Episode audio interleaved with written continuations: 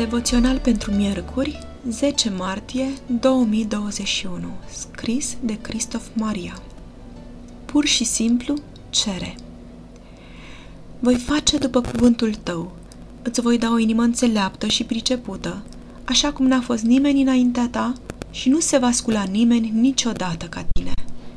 1 Regi, capitolul 3, versetul 12 Tânărul împărat din Israel, Solomon, primește această promisiune de la Dumnezeu.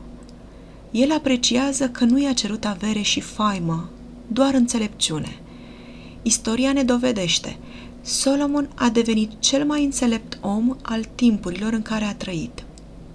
Înțelepciune și pricepere înseamnă capacitatea de a lua decizii bune pe baza unui discernământ clar asupra binelui și răului și aptitudinea de a acumula cunoștințe într-un mod eficient.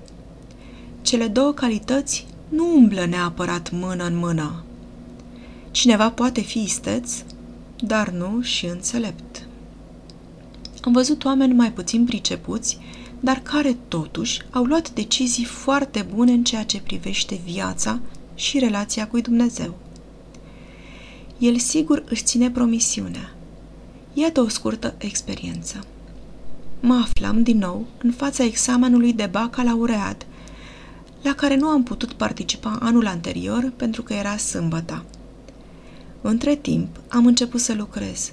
Aveam foarte puțin timp să învăț. M-am rugat pentru călăuzirea lui Dumnezeu la examene. Dimineața, cu mama la devoțional, am citit din Biblie versetele afișate pentru ziua respectivă, din psalmi, capitolul 119, versetele 98 și 99. Poruncile tale mă fac mai înțelept decât vrășmașii mei, căci totdeauna le-am cu mine. Sunt mai învățat decât toți învățătorii mei, căci mă gândesc la învățăturile tale. Primul verset m-a încurajat, dar partea cu învățătorii nu mi s-a părut că era pentru mine. La examen, Copiind subiectul de pe tablă, am observat că era greșit.